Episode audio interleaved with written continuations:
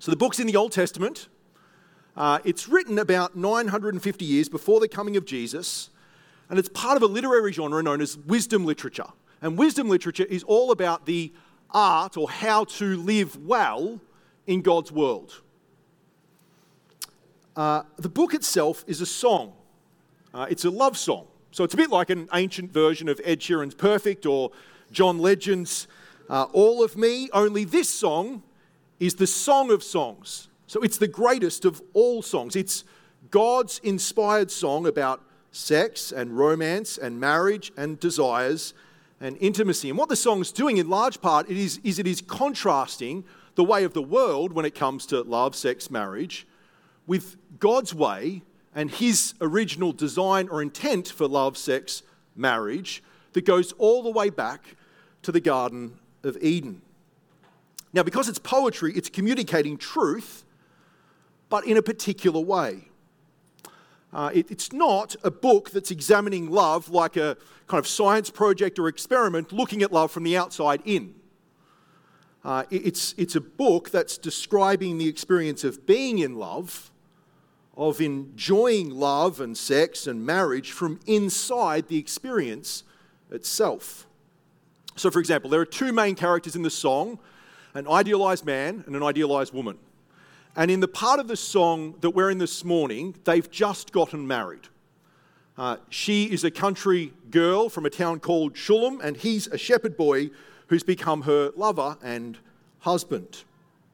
But you see, if this was an historical narrative, the book might have started like this.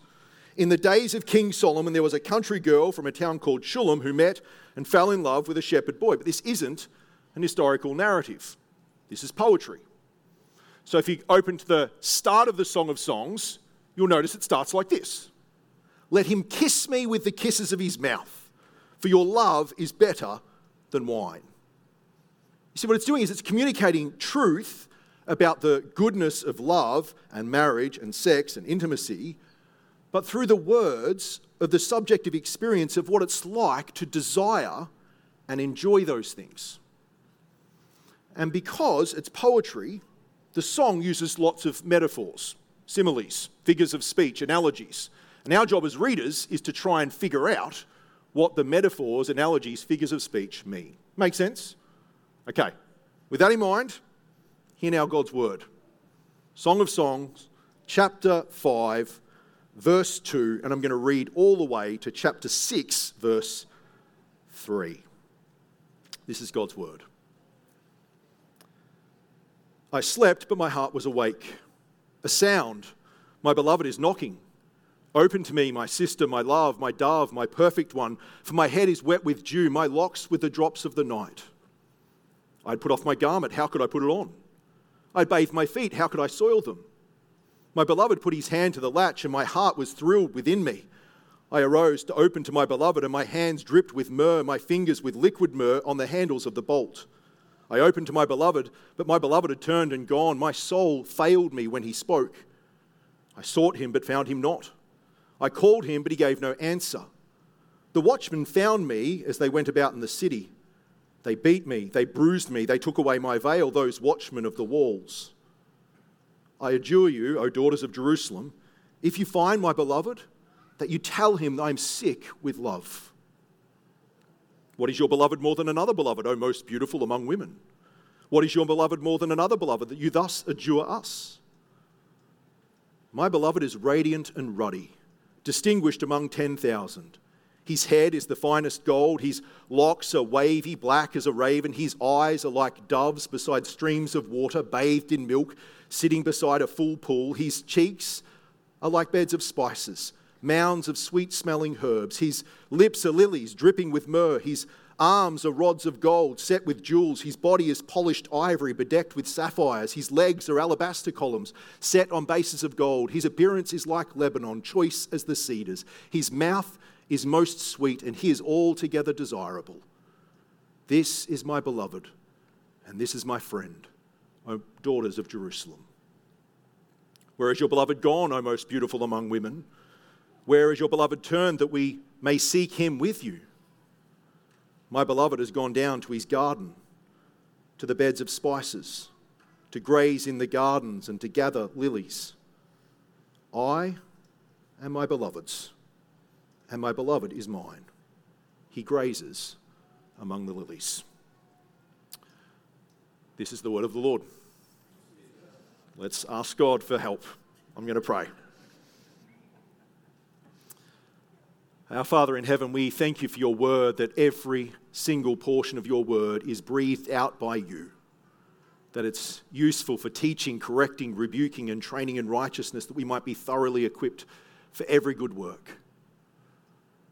We pray now as we look at this portion of your word that you would open our eyes and show us wonderful things.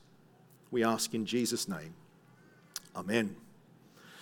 Uh, a number of years ago, uh, I read a book by a guy called Christopher Ash, a British guy, and in it he recalls uh, the story of how a number of years ago uh, there was a dispute in Britain between the Foreign Office and the Treasury, and the dispute centred around which British ambassadors would be provided with a Rolls Royce for their official duties when serving in a foreign capital. Now, you can imagine, not surprisingly, the Treasury wanted the number of these uh, luxurious, expensive, extravagant cars restricted, limited to just a few people, mainly those who were serving in the most prominent capitals like Washington or Moscow or, or Paris.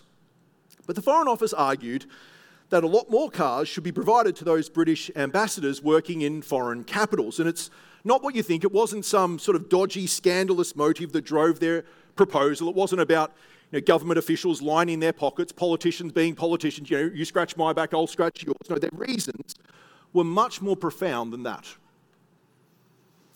You see, the Foreign Office argued that most people living in a foreign capital have never been to Britain. But when they see these magnificent cars gliding through their streets with the Union flag on the bonnet, they'll say to themselves, I've not been to Britain. I don't know much about Britain. But if they make cars like that there, well, then Britain must be a wonderful place. One of the things that makes marriage between a man and a woman so remarkable, according to the Bible, is it's actually intended by God to point beyond itself, a bit like the Rolls Royce, to a deeper reality. So, so earlier in our service, we read from Ephesians 5, where Paul talks about marriage and the roles of husband and wife, and he quotes Genesis 2, referring to the first marriage between Adam and Eve in the Garden of Eden. But then he says, This mystery is profound. And I'm saying that it refers to Christ and the church. So, so marriage is a shadow that's intended by God to point forward to a deeper reality. In fact, the Bible begins with a marriage and it ends with a marriage. That first marriage and every other marriage in this age is intended by God to point forward to the relationship between Christ and his people in the age to come, where we will live with him in a world that will be unimaginably good, where we will live quite literally happily ever after, and death will never separate us. What do we do with the fact that in this age, if we're honest, our marriages are very often messy? Wouldn't it be true to say that if you're married and honest, need both of those things, there are times when a day in the life of your marriage, if it was recorded and displayed on the screen behind me for all to see, people might walk out of here this morning and say to themselves, I've not been married, I don't know much about marriage, but if you can make a man and a woman act like that, well, then marriage seems like a pretty awful place. A couple of years ago, uh, a guy called Paul Tripp, a biblical counselor, wrote a book on marriage, which I've not read the whole thing, but the title is very telling. I've read the title. Um, the title is What Did You Expect?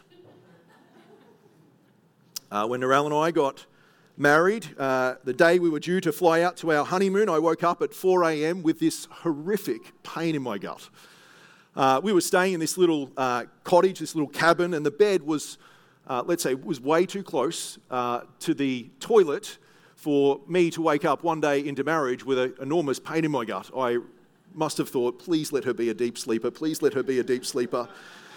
Uh, as we were driving to meet our parents, one of them was going to take us to the airport for the honeymoon. We uh, had to pull over, and I projectile vomited on the footpath, much to the disgust of a morning runner. We finally got to the airport, where we then boarded JQ flight This Can't Be Happening to the Gold Coast, where I proceeded to vomit my way up the east coast of Australia until we arrived in Kingscliff, and I spent a good portion of our honeymoon feeling rather seedy. Not what we were expecting. More seriously, we've argued. Sometimes we've argued so much we've forgotten about what we were arguing about and just burst out laughing. Other times we've argued about things too painful to forget, even if we tried. You see, everyone who gets married enters into marriage with expectations about what life will be like with this amazing, wonderful person. But sooner or later, at least some of those expectations won't be met. And depending on what they are, that can be painful. A number of years ago, I met with a man who told me that he and his wife didn't consummate their marriage on their wedding night, which was hard.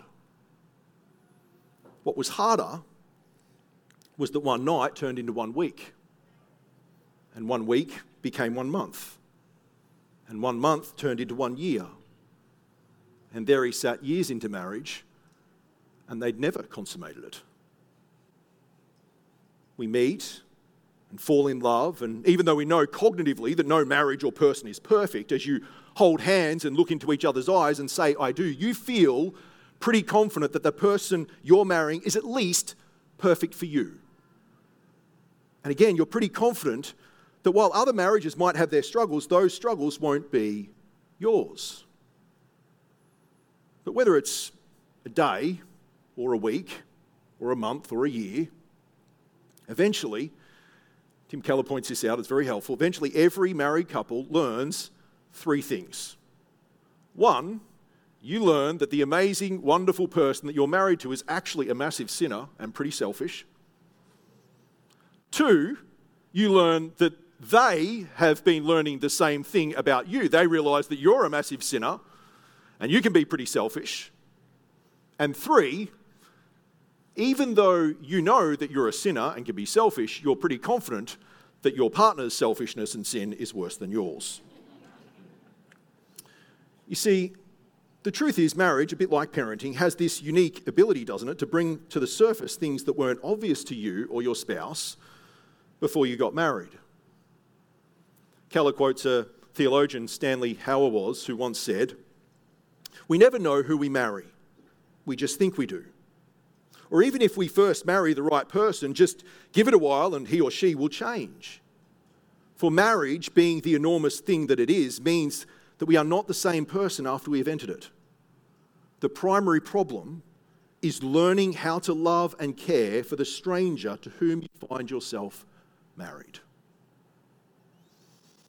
Now, if all that seems just a wee bit too realistic for the idealistic view of sex and marriage and romance that we've seen thus far in the Song of Songs, I want you, if you've got your Bibles there, just go back to where we left off last week. So go back to chapter 4, end of chapter 4, start of chapter 5. So, chapter 4, verse 16, she says, remember, let my beloved come to his garden and eat its choicest fruits.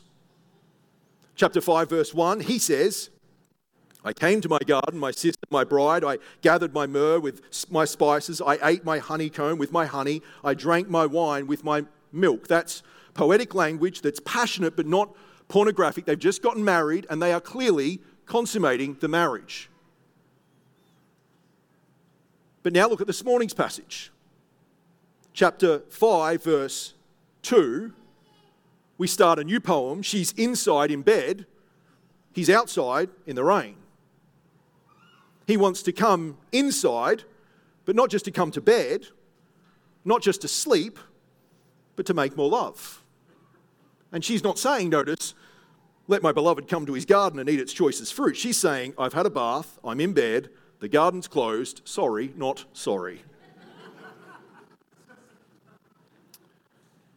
See, for all the beauty and joy and romance and ecstasy of the betrothal and marriage that we've seen thus far in the Song of Songs, they are now learning how to love and care for the stranger, or at least the person to whom they now find themselves momentarily estranged from in marriage. So remember a couple of weeks ago, Sam pointed out how our, our culture's just made such a, a mess of things like sex and romance and marriage and love that it's like we, have basically broken those things into like a thousand different pieces, a bit like a jigsaw puzzle. And part of what the Song of Songs is doing is it's giving us a picture, like the, the picture that you get on the box of the jigsaw puzzle, that, that helps you to put things back together. But here's the thing what this poem in the song shows us is that even that picture still depicts brokenness because we are living in a post fall world. So, yes, the song presents us with a picture of love and sex and marriage that's idealistic, with all of its garden imagery, which takes us back to the Garden of Eden and reminds us of God's original purposes for sexual desire and marriage. But the picture is still profoundly realistic because no married couple is living in a pre fall world of the Garden of Eden. And that means that all of our marriages, even the best of them, will struggle at times with sin and selfishness and self centeredness and disappointments and fears and insecurities and unmet expectations. There's a guy called Iain Duguid, we might have heard him uh, mentioned in previous sermons. Uh, he's written a number of really helpful things on the Song of Songs. If I say anything helpful from the passage this morning, it probably has. It's Genesis in something he's written. He's been very helpful in preparing this sermon. But he points out this. He says, The Song of Songs is a poem about two idealized people, a man and a woman, whose exclusive and committed love is great, but like all loves in this fallen world, is far from perfect. Thus, the song describe, is designed rather to show each of us how far short of perfection we fall, both as humans and as lovers, and to drive us into the arms of our true heavenly husband, Jesus Christ, whose love for his bride is truly perfect. So, what I want to do in our time this morning is I, want to just walk our way through the passage, uh, unpacking, explaining as best I can at least the metaphors, the analogies, the, the word pictures along the way. And then what I want to do is I want to finish by drawing out two lessons for us and show how the poem drives us to Jesus. Make sense?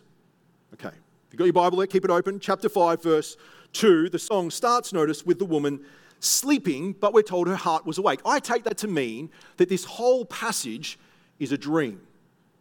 Now, I don't know if you're a person who can remember dreams, but if you can, you'll know that uh, there are some things that are characteristic of dreams. For example, in dreams, people just tend to show up and disappear, they vanish. Uh, in dreams, you can be in one place one minute doing something, but then the next minute you can be in an entirely different place doing something completely else. Well, just look down in verse 7 and notice that when the woman gets beaten by the watchman of the night, I'll explain more about what that means in a moment. That interestingly, the only other time these watchmen have appeared thus far in the song was back in chapter 3, and the woman was dreaming. So when the woman is beaten by the watchman at night, the daughters of Jerusalem, notice, just appear out of nowhere. And then the, the watchmen vanish. And she doesn't mention anything about the fact that she's been beaten. They don't ask her how she is uh, she simply asked them how to find her husband.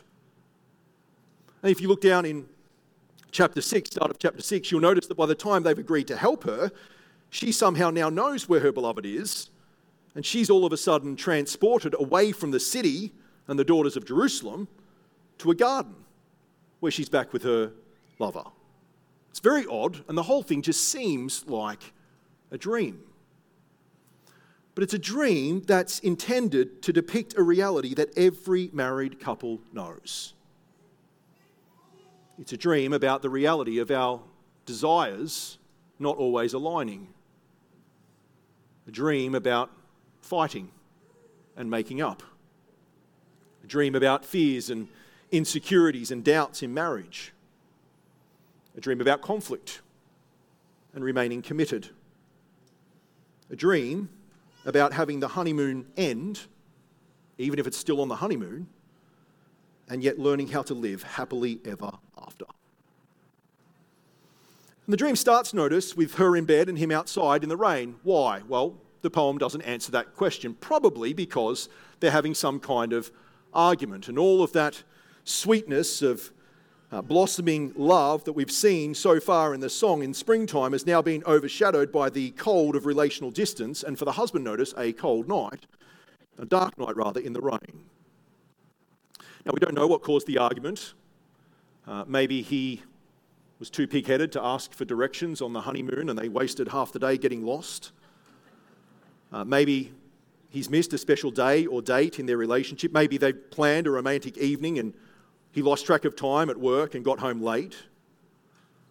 Maybe she's just having trouble leaving and cleaving. Maybe she talks more to her mum than she does to him, and that's causing issues. Maybe they're just having trouble settling into married life together and all the changes that it brings. Or maybe the argument was about something much more painful than all of those things. We're not told what it is, but whatever the case, notice he wants to reconcile. He wants to recapture and resume the emotional and relational and, frankly, physical intimacy that they enjoyed on the night of their wedding. And she does not want a bar of it, or him. So, so there he stands, he's, he's knocking at the door, and she is not even trying to pretend to make an effort. She gives, I think, two of the lamest excuses for not responding to the advancements of her husband that you could possibly give. Verse 3 I'd put off my garment, how could I put it on? I'd bathed my feet, how could I soil them? Uh, in the 90s, there was a band called British band called Take That. Some of you might know the band from uh, Robbie Williams' early days. This was a band that he was a part of before he became a, a solo artist. In the mid 90s, they released a song called Back for Good. And at one point in the song, they sing a line that goes like this In the twist of separation, you excelled at being free. That's a danger, I think, isn't it? That conflict comes in marriage, and one person in the marriage, slowly but surely, maybe it's almost imperceptible at the start, but slowly but surely they begin to withdraw until finally they excel at being free. One sign that you're headed down that path is actually a pattern of prolonged withholding of physical intimacy from your husband or wife. Talk more about that later, but for now, just remember this is love poetry.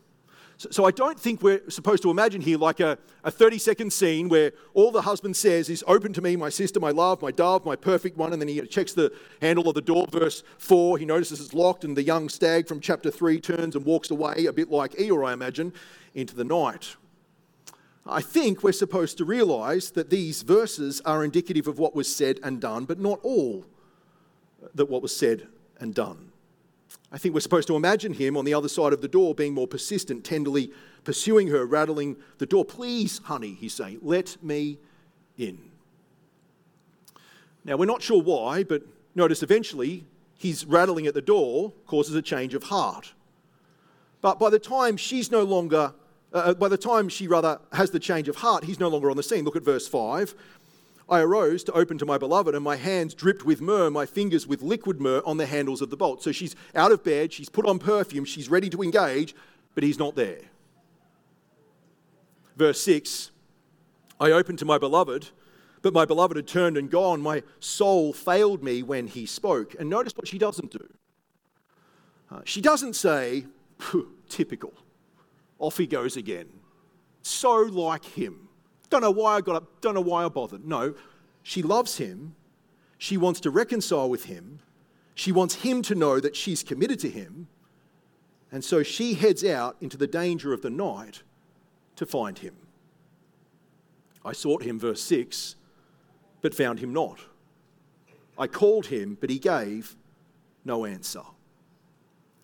And as she's out in the night in the city, she comes across two groups of people. The first is the watchman of the city, whose job it was to keep the city safe and secure at night. Now, at one level, this whole interaction just seems bizarre, very strange. So just think about it. She's, she's ran out of the house quickly. She's probably not dressed that well. They probably mistake her for a woman of the night, and so they beat her, bruise her, and leave her exposed. What on earth is going on? Well, at another level, you have to remember this is a dream. So this didn't actually happen to her. But it is, I think, getting at some of her deepest and darkest fears and insecurities in that moment. Just think about it. If you were a woman in the ancient Near East and you found yourself estranged from your husband, that could lead to particular dangers. That could lead to physical dangers. That would lead to potentially sexual dangers.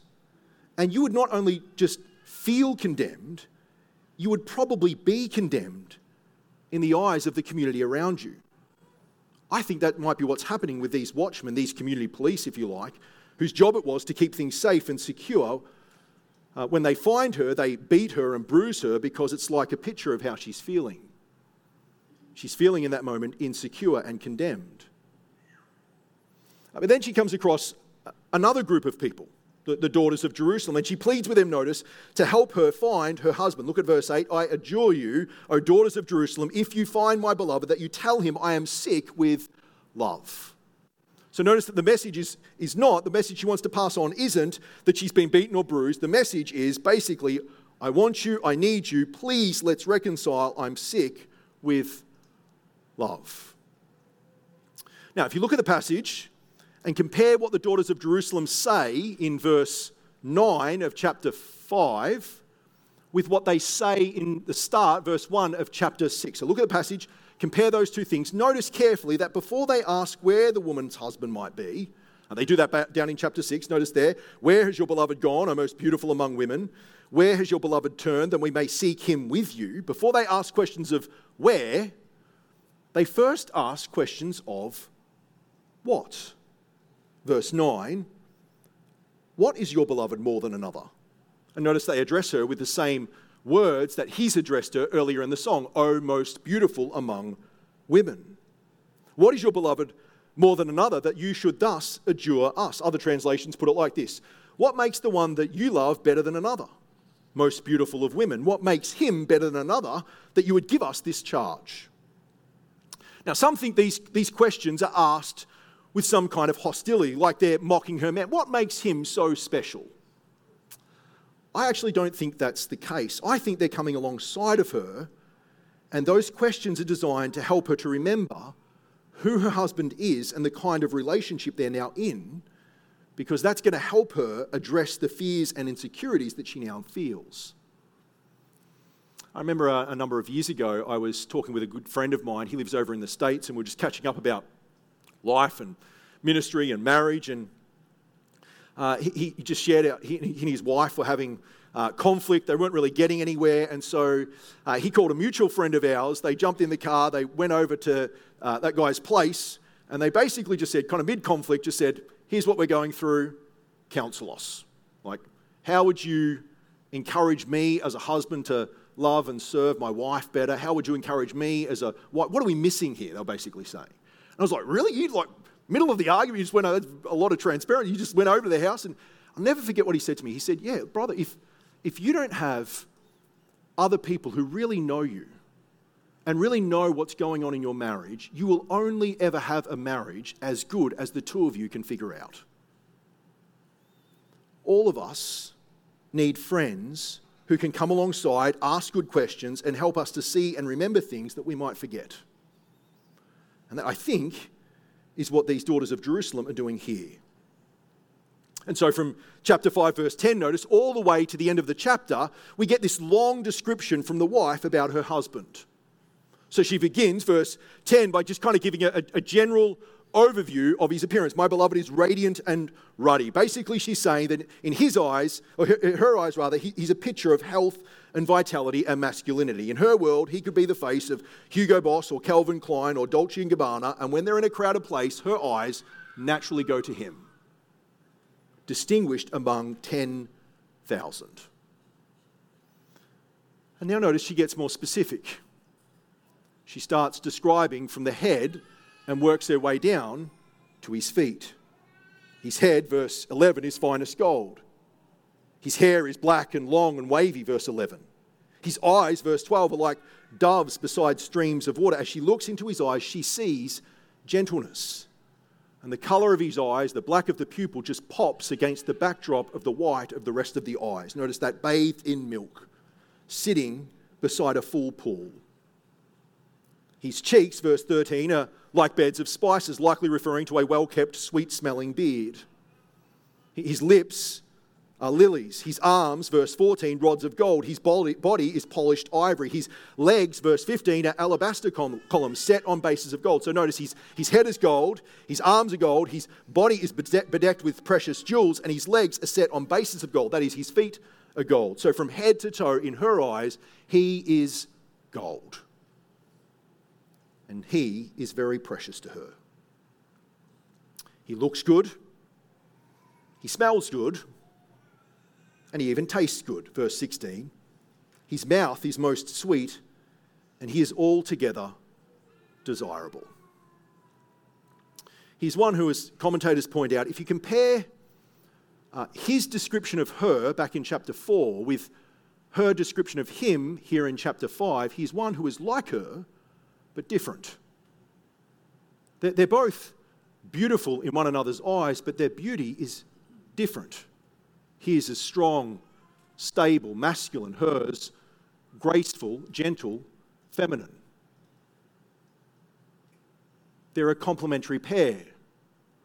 And they've come together in the covenant of marriage, this one flesh union. This is my beloved and this is my friend, she says. O daughters of Jerusalem, she has married her best friend. And now notice that by the time she's finished describing her man, the daughters of Jerusalem now ask a second question Where is he? So, where has your beloved gone? Where has your beloved turned that we may thus seek him with you? But notice that now that she's thought about and contemplated who he is and the kind of relationship they're now, they're now in, that they enjoy as husband and wife, she now, interestingly, knows where he is. She doesn't need their help anymore. She's in, I think, a different place emotionally, and in the dream, that leads her to being transferred to a different space or scene physically. Chapter 6, verse 2 My beloved has gone down to his garden, to the beds of spices, to graze in the gardens and to gather the lilies. I am my beloved's, and my beloved's, beloved rather, is mine. He grazes among the lilies. In other words, she is now right there with him. She's back with him because remember, in the song, her body is his garden. And though sin had temporarily separated their enjoyment of each other, they're now back together as one. Iain Duguid writes this The nature of the woman's eureka moment might not seem immediately obvious to us. In fact, if we'd been the daughters of Jerusalem, we might be tempted to ask, which garden? What lilies? But if we connect what she is saying with the rest of the song, it becomes much clearer. She herself is his garden. When he described her body, the man spoke of her breasts as twin gazelles grazing among the lilies. And the phrase, my beloved is mine and I am his, he grazes among the lilies, comes directly from her own words in 2:16. In other words, the woman is saying, I've been out in the streets desperately searching for my beloved as if he were lost forever but he is not lost. We belong together. And even if we sin against each other, there is a bond between us that can never be broken. My beloved is mine, and I am his. Well, that's the passage. Two lessons for us, or implications for us. Number one, every marriage covenant in this age is going to experience conflict. Every marriage, without exception, is going to experience conflict. For all the idealism that we've seen so far in the Song of Songs, here's a poem that gives us a healthy dose of realism about the realities of marriage in a post fall world. He desires her, but she doesn't desire him. She desires him, but he's not on the scene. He's nowhere to be found. One minute it's springtime and the sun's shining on their blossoming love. The next minute he's out in the, in the dark standing in the rain. But that's the reality of marriage in a post fall world. I used to live in Melbourne, and Melbourne, as you probably know, is pretty famous for having four seasons in a day. Some of you might feel that way about your marriage. You wake up, it's summer, but then you say something dumb or insensitive or just plain sinful, and the leaves begin to change. They become like a broody dark purple, and now it's autumn. You try to talk about it, it doesn't go well, winter arrives. But then, by God's grace, you stick at it, you keep pursuing, you keep loving, and by the time it gets to evening, it's springtime again. But here's the thing for some people, that plays out so regularly, so often, that they just get tired of sticking at it. And when that happens, spring and summer and autumn can quickly get swallowed up by winter. And living in a marriage like that can be heartbreakingly tragic. And the desire to pull away can be very, very strong. C.S. Lewis once wrote If you love anything, your heart will certainly be wrung and possibly broken. If you want to make sure of keeping it intact, you must give your heart to no one, not even to an animal. Wrap it carefully round with hobbies and little luxuries. Avoid all entanglements. Lock it up safe in a dark casket or coffin of your own selfishness. But in that casket, safe, dark, motionless, airless, it will change. It will not be broken, it will become unbreakable, impenetrable, irredeemable. Some of you might know just what he's talking about. Part of what this poem shows us is that the real threat to your marriage and my marriage is not conflict per se, because conflict is inevitable for every marriage no longer in Eden. The real threat, I think, is letting conflict lead you to withdraw from a marriage so that you master the art of functioning well in a marriage that's become dysfunctional. Yes, the desires of this married couple in the poem don't meet in this passage. Yes, there's, there's conflict and tension and selfishness and self interest, but they are, notice, quick to pursue eager to reconcile. They don't let the sun go down on their anger. They keep pursuing until they're back together as one. You see, because God's marriage is God's idea, and because it's His good gift to us, He calls us to conduct ourselves in particular ways as husbands and wives in marriage. And that means that how you treat your spouse, your husband and wife, is never, ever simply a matter of your horizontal relationship with them. It is always, always also a matter of your vertical relationship with God. Brothers and sisters, every marriage covenant will experience conflict. That's part of this picture of marriage that's depicted for us in the song. But we must be very careful that as much as it depends upon us, we don't learn to become good at functioning with relational distance between the two of us. Because in order to do that, at least one of you must learn how to function with relational distance between you and God. That's the first lesson. Second, number two, every marriage covenant, including yours, will only be rock solid and white hot if selfless love, not self love, lies at the heart of it.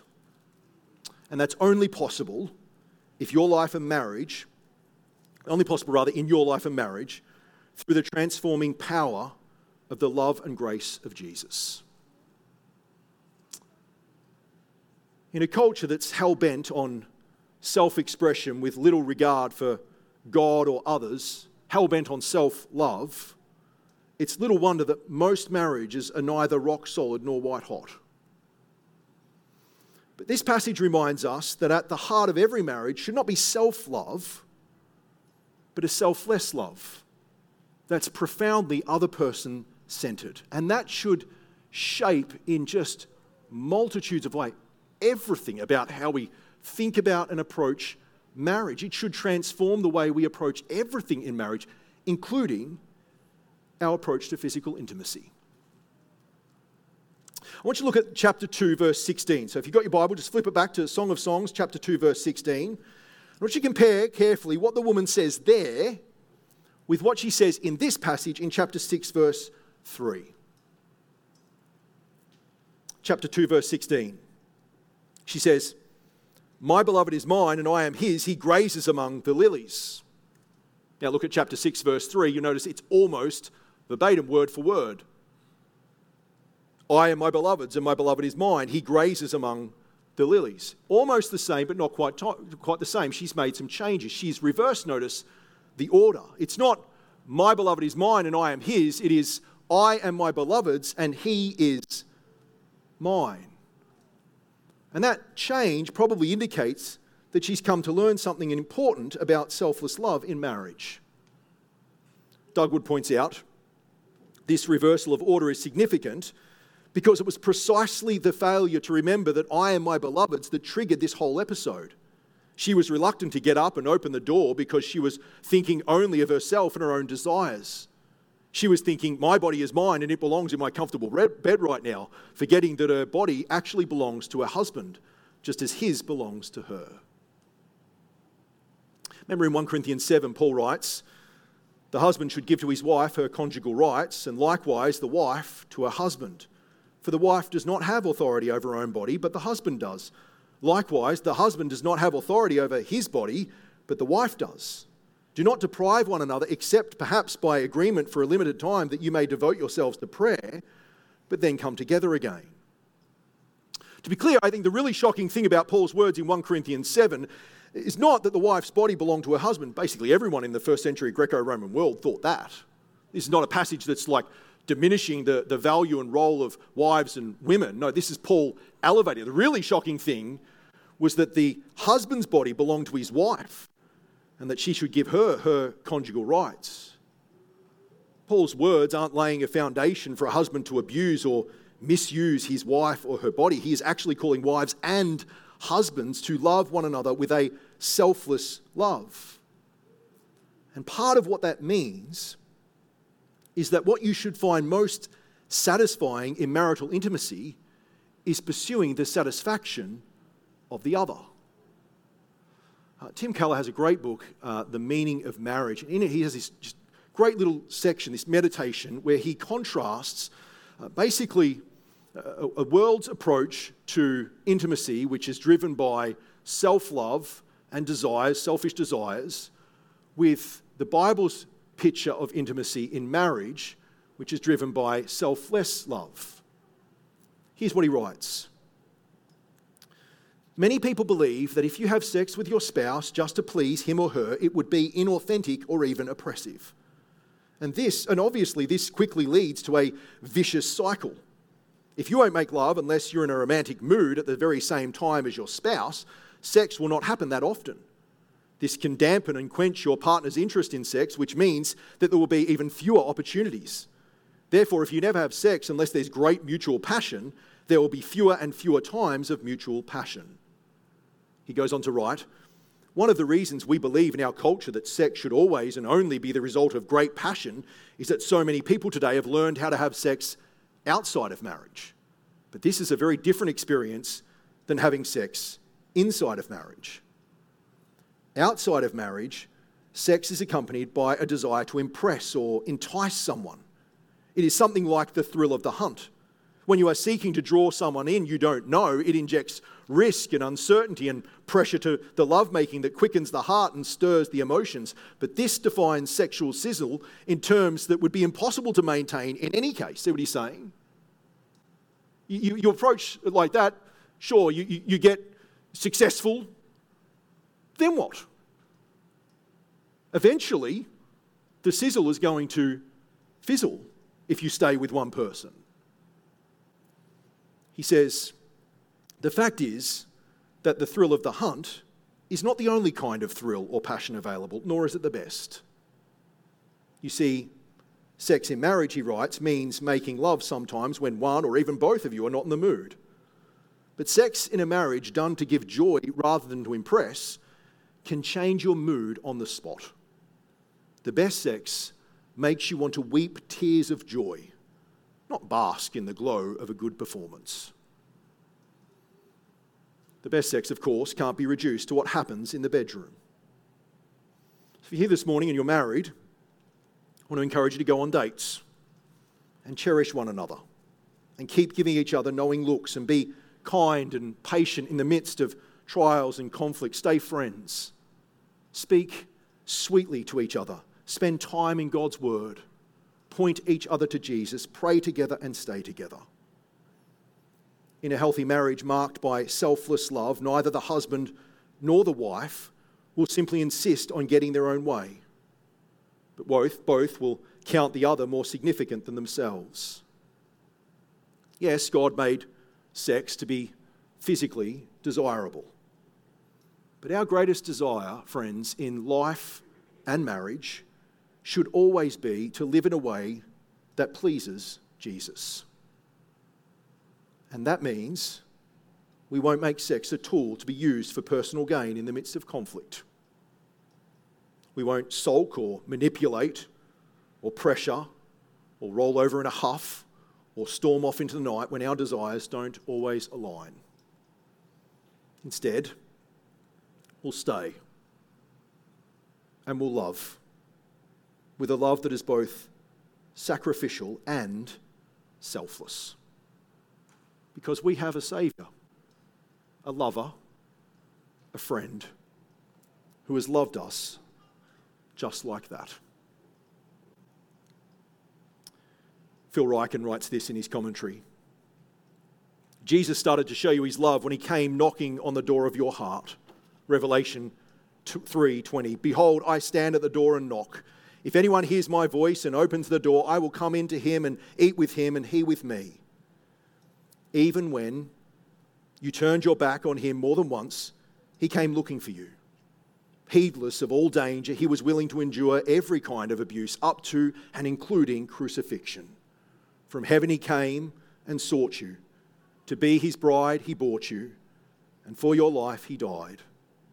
Knowing exactly what kind of sinner you are, he writes, Jesus nevertheless was willing to fight for your love all the way to the cross. He did this because he loves you and because he wants to have a relationship with you that will go on forever and ever. This is your lover, this is your friend.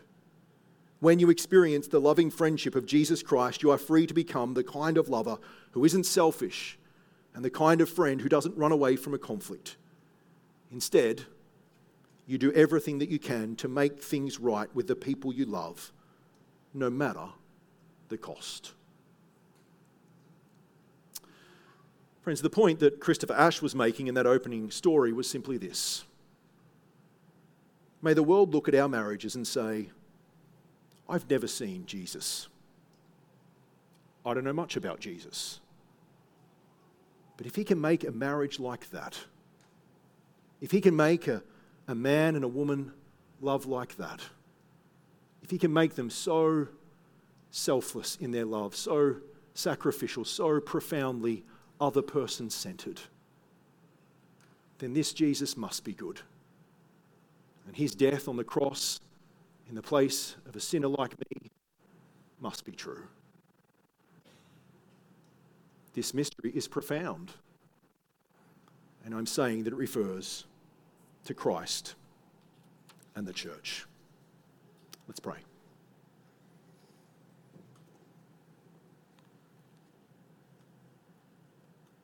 Father in heaven, we thank you that you have demonstrated your love for us in this, that while we were still sinners,